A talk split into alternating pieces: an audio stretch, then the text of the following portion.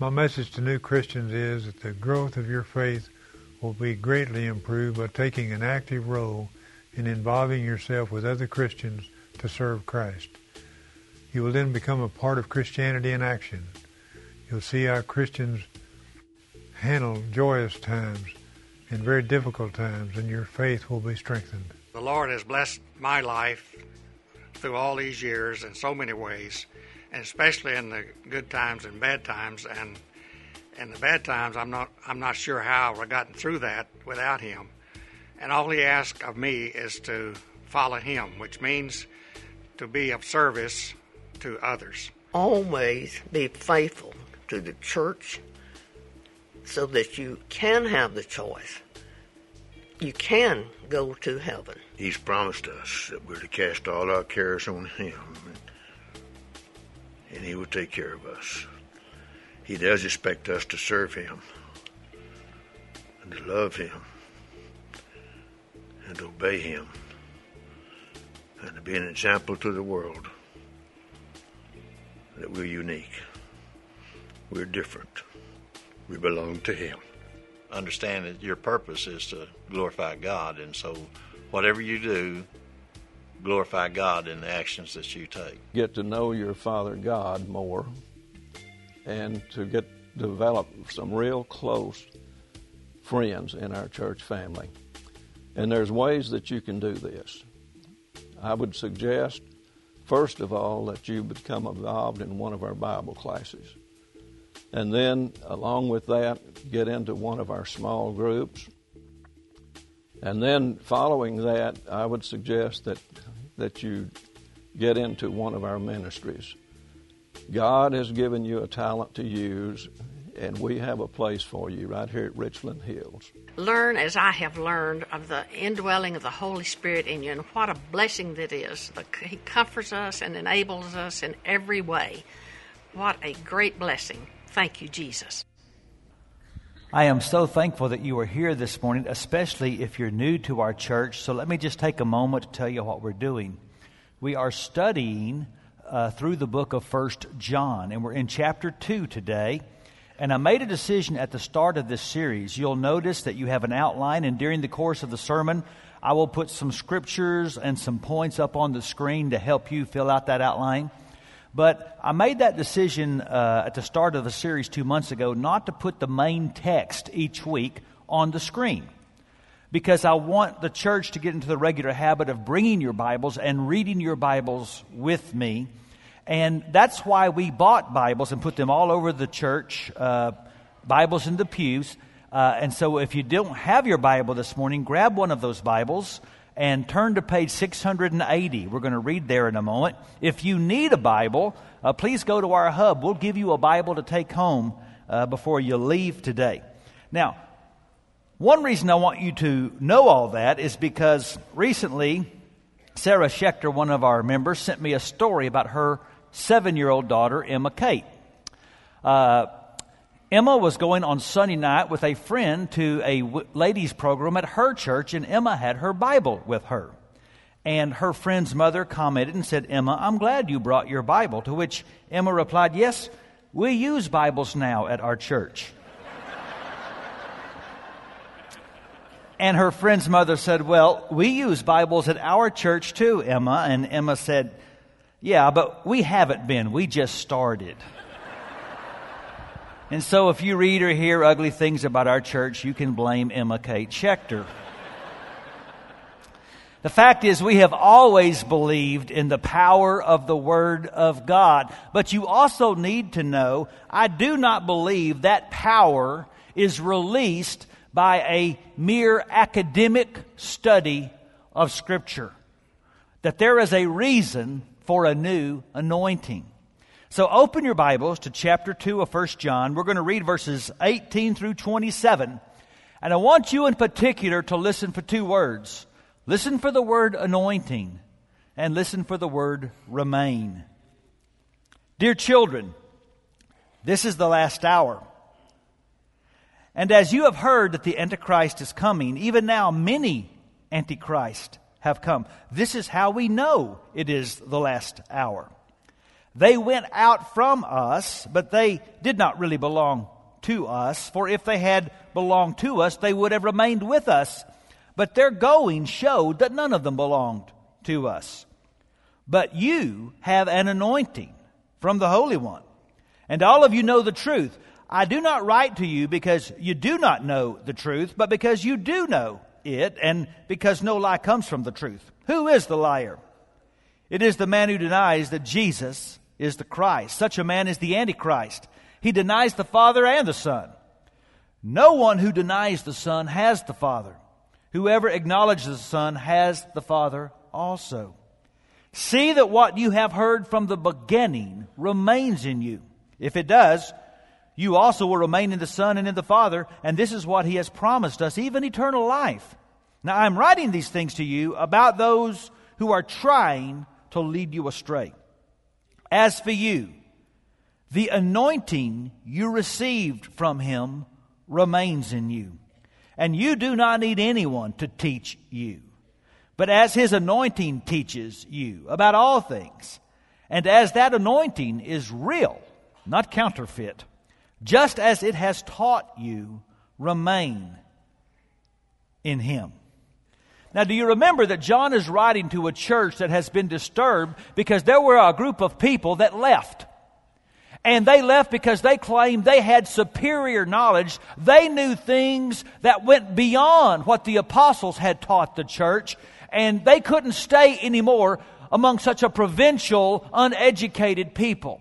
And so John is writing to assure them, and he says, Remember, I told you not to love the world because it's temporary and it's passing away. And he says, Now, let me talk to you about how we know the world's passing away. Let me talk to you about how we know we are in the last days. The first thing he says we know is because Satan has sent many spirits to deceive. Their appearance is proof that this world is passing away. Now, John is not so much trying to identify a person and saying, there he is, he's the Antichrist. He's trying to identify a principle that has been embodied in many persons. In fact, look how verse 18 is translated from the message. You heard that Antichrist is coming? Well, they're all over the place. Antichrist everywhere you look. That's how we know we're close to the end. Now, I think this truth has a couple of powerful implications. One is that Jesus must be real and alive and active in our world because Satan doesn't try to produce counterfeits unless there's something real to oppose. The reason he's producing fake Christ is because there's a real one and he's active and involved in our world. But the other thing I think is very important to notice in this scripture is that it is possible to be in the church and not be in Christ. Those people that left had formerly been in the church. But, but John says they don't really belong to us because they never were in Christ. Now, it's interesting in John's day, if you didn't hold to the apostolic teaching of Jesus, that he was God in the flesh, that he came in a body, that he died on a cross for our sins, and was raised physically from the dead, if you didn't believe that, you would leave the church. Now, in our day, it's happening the other way around. There's all kinds of, of uh, churches and denominations that are getting fuzzy about Jesus and getting fuzzy about his incarnation and his death and his resurrection. And today, many people that believe what the apostles taught about Jesus are having to leave the church, leaving behind a very liberal church. Because it's popular today to say, oh, we love Jesus and we talk about Jesus, but we just don't all agree on who he really was and what he really did. Please understand the Antichrist spirit does not deny Jesus, it denies his uniqueness. It doesn't try to replace Jesus, it tries to reduce Jesus. And so you're hearing all over the world, among all the religions, even among many in Christian religion. Oh, we just don't agree on Jesus. But the important thing is, we all love and serve the same God. And at question is the identity and the work of Jesus. Is he who he said he was? Did God really come in the flesh and live among us and die for us and rise from the dead? If you take away the, the bodily appearance of God as a man, you rob Christianity of its essence. And so John has nothing to do with this thinking, well, we just don't have to agree on who Jesus was as long as we all serve the same God. He says, you deny the Son, you can't have the Father. Look what he says in chapter 4, verse 3. Every spirit that doesn't acknowledge Jesus is not from God. This is the spirit of the Antichrist, whom you've heard is coming, and even now is already in the world. In 2 John 7, he says, Many deceivers have gone out into the world. They do not believe that Jesus Christ came to earth in a real body. Such a person is a deceiver and an antichrist. Now, folks, Satan's not going to stop the promotion of the great lie. In every corner of the world, he's going to spread the lie that Jesus really lived, that he really was on the earth, but he wasn't who he said he was. And so it doesn't really matter what you believe about Jesus, just go worship God. It is the great lie. And let me tell you, Antichrist has come to a neighborhood near you. It's the reason for a new anointing. You see, Satan has sent many spirits to deceive, but John says God sends his spirit to defend. He says, You have an anointing. Now, what does he mean, anointing? Listen to Peter when he talked about Jesus in Acts chapter 10. He said, God anointed Jesus of Nazareth with the Holy Spirit and power. We're in the last days in which God has made a final move in Jesus. And in this last age, the significant difference is going to be the presence of the Spirit. Do you remember when the church was birthed on Pentecost and the Spirit came in power upon the apostles? And people gathered and said, What is going on? And Peter responded. He said in chapter 2, verse 16 and 17 of Acts, What you see this morning was predicted centuries ago by the prophet Joel. In the last days, God said, I will pour out my spirit on all people. So, from the very first day of the church, God has given the church a lie detector. He's given the church an anointing. This anointing is the internal teaching ministry of the Holy Spirit that points the believer to the truth of God and to the presence of deception. It is God's gift to every Christian just as Jesus promised. He said in John 14, verse 26, the counselor of the Holy Spirit, whom the Father will send in my name, will teach you all things and will remind you of everything I've said to you. That's not just a promise to the apostles, it's a promise to all of us. Look at Colossians, or excuse me, 2 Corinthians chapter 1. Now it's God who makes both us and you stand firm in Christ. He anointed us, set his seal of ownership on us, and put his spirit in our hearts as a deposit, guaranteeing what is to come. Now remember, John's readers are being told that their understanding of spiritual things is inadequate. That they just don't know enough. And they can't be super spiritual like the people who left. And so John is writing and saying, inadequate. You've got the testimony of the apostles who saw Jesus in the flesh. You've got the witness of the Holy Spirit. What more do you need? Christians get deceived for two reasons. Reason number one is we don't grow strong in the Word of God. We saw last time that John said, You young men, you've overcome the evil one because you are strong in the Word. We get deceived because we don't grow strong in the Word and because we don't learn to live life in the Spirit. The Holy Spirit makes us nervous. Some of us even grew up in churches where His presence was denied I saw some time back what I thought was a mildly humorous little article about a man that had written a hotel. He was going on vacation and he wanted to bring his dog. And he wrote the hotel owner and said, My dog is very well groomed and very well behaved, and could I keep my dog with me in the room on my vacation? And he got back this letter. The hotel owner wrote and said, I've been operating this hotel for many years, and all that time I've never had a dog steal towels, bedclothes, silverware, or pictures off the walls. I've never had to evict a dog in the middle of the night for being drunk and disorderly, and I've never had a dog run out on a hotel bill. Yes, indeed, your dog is welcome at my hotel, and if your dog will vouch for you, you're welcome to stay here too. now, let me ask you what has the Holy Spirit ever done that the church should be afraid? Now, we've done some dumb and hateful things, but what has the Holy Spirit ever done that we would be afraid to welcome Him in our church? There's a reason for the new anointing. Let John be more specific. The first thing he says is that this anointing lays on all true Christians. Remember what the prophet Joel predicted? God says, I will pour out my spirit on all people. Now, this wasn't true in the Old Testament.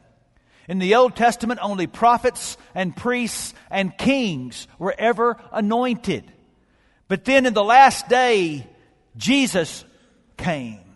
He is our prophet, our priest, our king. He is Jesus the Christ. What does Christ mean? It means the anointed one. And when you have union with Christ, when you are baptized into His life and into His death and into His resurrection, you share in that anointing. Please understand that the indwelling Holy Spirit is not an option for Christians. It's not like, you know, you go to a car lot and you say, I want that car, but I don't want leather seats and I don't want a DVD player. You can't say to God, I want union with Christ, I want forgiveness of sins, but I don't want the Holy Spirit because that's too freaky.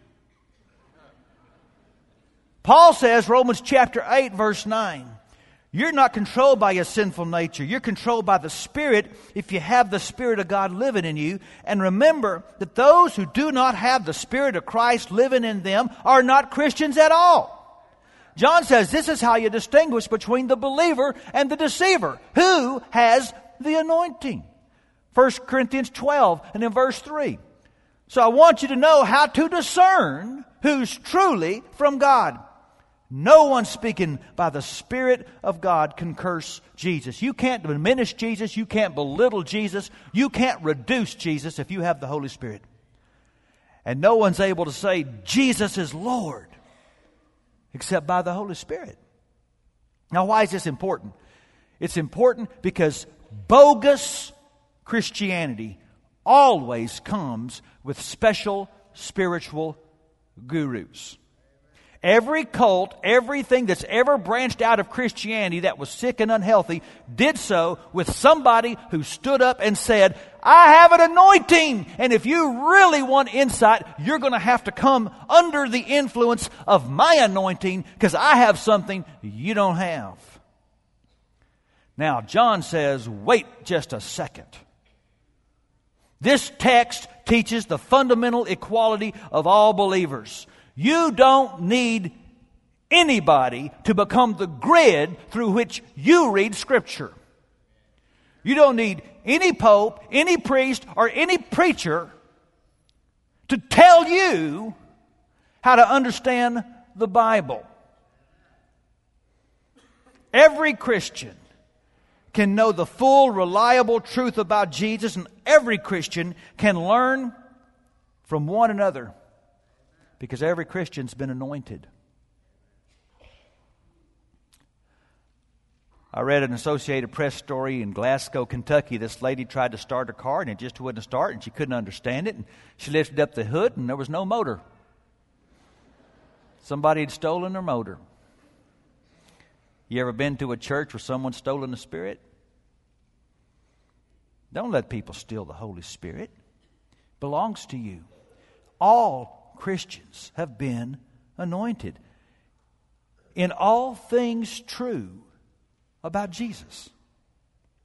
A false teacher wants you to believe that you can't read the Bible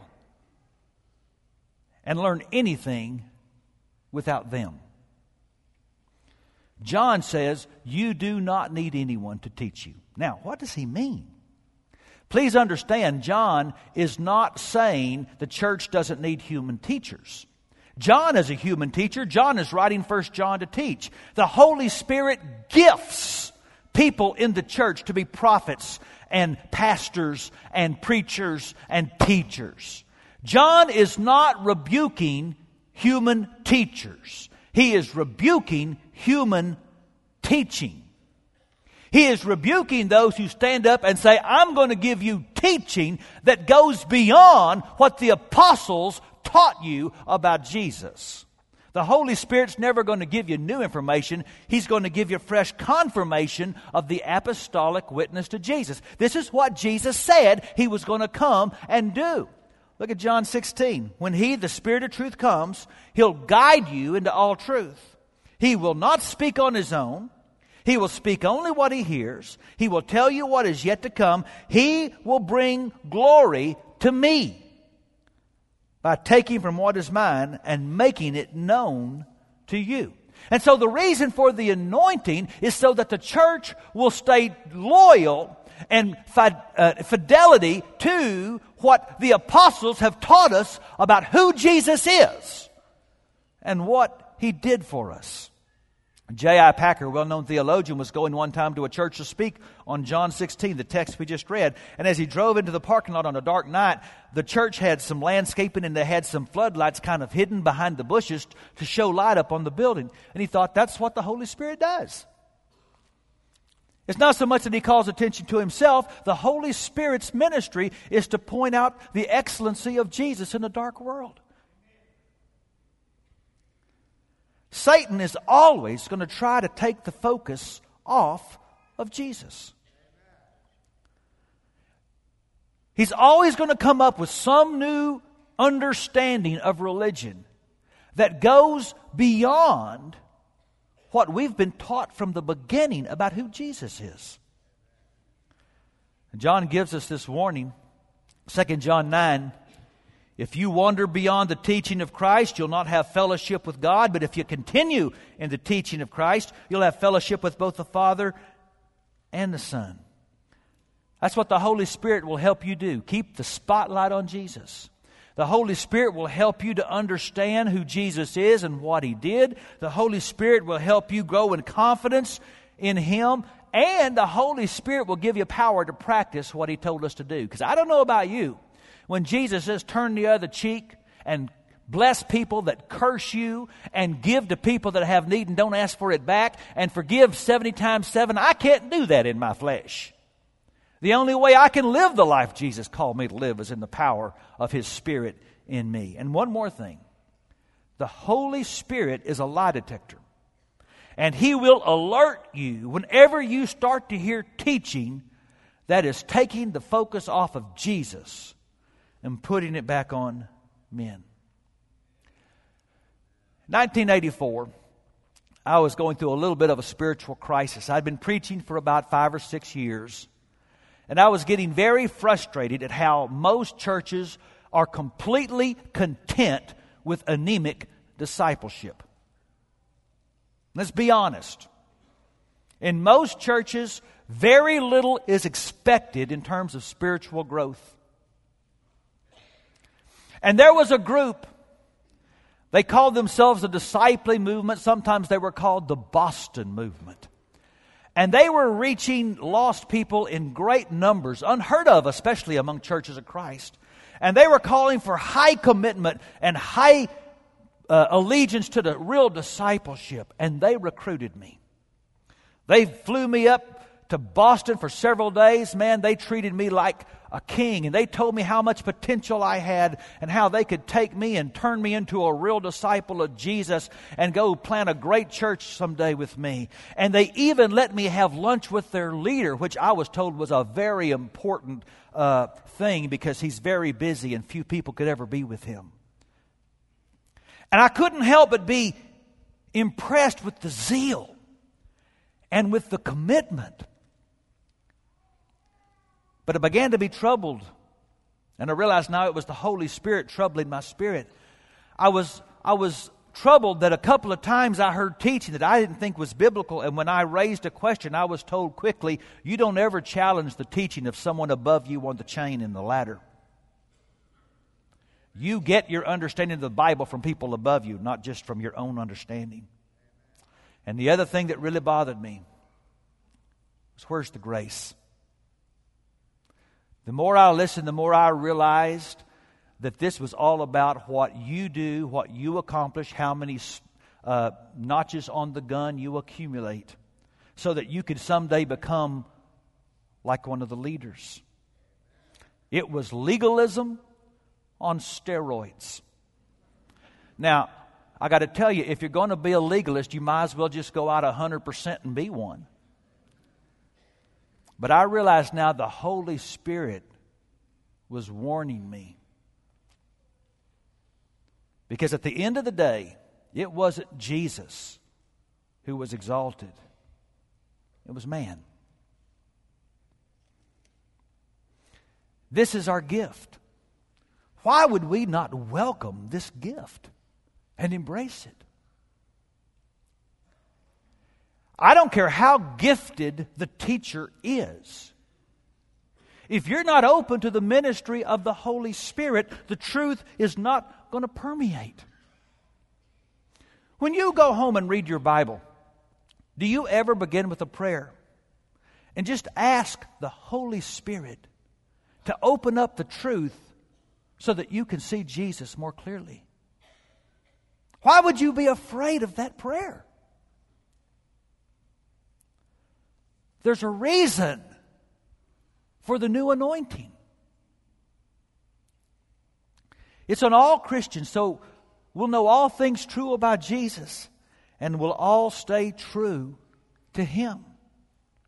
Did you notice that five times in our text, John mentioned the word remain. The reason he does that is because Satan's goal is for you to be a defector. And that's why if you read your New Testament, just circle every time you see the word continue, abide, remain, endure, persevere. The Bible says, Colossians chapter 1, you must continue to believe this truth and stand in it firmly. Don't drift away from the assurance you received when you heard the good news. Don't wander off from the gospel. But now, if you're going to remain, John says, you've got to receive. You've got to accept the anointing. Look with me at 2 Timothy 1. Hold on to the pattern of right teaching you learned from me. And remember to live in the faith and love that you have in Christ Jesus. And with the help of the Holy Spirit who lives within us, carefully guard what's been entrusted to you. Jude, verse 20 says, But you, dear friends, must continue to build your lives on the foundation of your holy faith and continue to pray as you're directed by the Holy Spirit. Didn't you love what Ruth Williamson said on our video? What good advice to new Christians. Learn about the indwelling Holy Spirit that God has given to comfort and help you endure in the Christian life. Because you're either going to stick it out or you're going to bail out in a hostile world in the last days, the Holy Spirit is going to give you the strength to stand up instead of give up. In the old Greek Olympics, they had a race that was kind of unusual because the winner wasn't the first one that crossed the line. Every runner was given a torch, and the goal was to finish the race with your torch still lit. Now, loved ones, that's what I want to do. When I get to the end of my race, I want the torch still lit. I want my passion for Jesus to be greater than when I started. We all know hundreds and thousands of Christians, and the fire is almost out. I don't want to be that. Neither do you. And what John is saying is that Christians stay because of a spirit fueled passion for Jesus. The Spirit keeps us from ever giving up on Jesus. He keeps us from getting complacent in our relationship with Him. Your greatest need is to know Jesus more, to be more sure of who He is, what He did, and what He teaches. And it's your greatest joy. Back in the 1970s, they had an informal prayer meeting weekly in the White House. A group of Christians would get together every week for a time of prayer. And to their surprise, a man named Arthur Burns started to attend. Surprised because, not because he was the chairman of the Federal Reserve System, but because he was Jewish. And this was a very clearly Christian prayer gathering. And out of respect for him, they never called on him to lead prayer, but he was always welcome to join them. But one week, a new person was leading the prayer time and did not know that Arthur Burns was Jewish and asked him to lead the closing prayer. And before anybody could say anything, he stood and had everyone join hands and he prayed this prayer Lord, I pray that you would bring Jews to know Jesus Christ. And I pray that you would bring Muslims to know Jesus Christ. And finally, Lord, I pray that you would bring Christians to know Jesus Christ. Amen. This is the reason for the new anointing. But you will never, ever have more of the Spirit than you want. And if you want to quench the Spirit, you can do it. You have to want to be filled and led by the Spirit of God. Why on earth would we be afraid of this? Afraid of God's gift to keep us in love with Jesus. And so I'd like you to bow your head now, please, and just pray with me. Just pray this prayer. It's not a dangerous prayer. Well, maybe it is a dangerous prayer, but it's not a goofy prayer. It's not a silly prayer. Just pray, Lord, I am open to being more under the influence of the Holy Spirit because I want to know Jesus more. Just take a moment. Pray that prayer.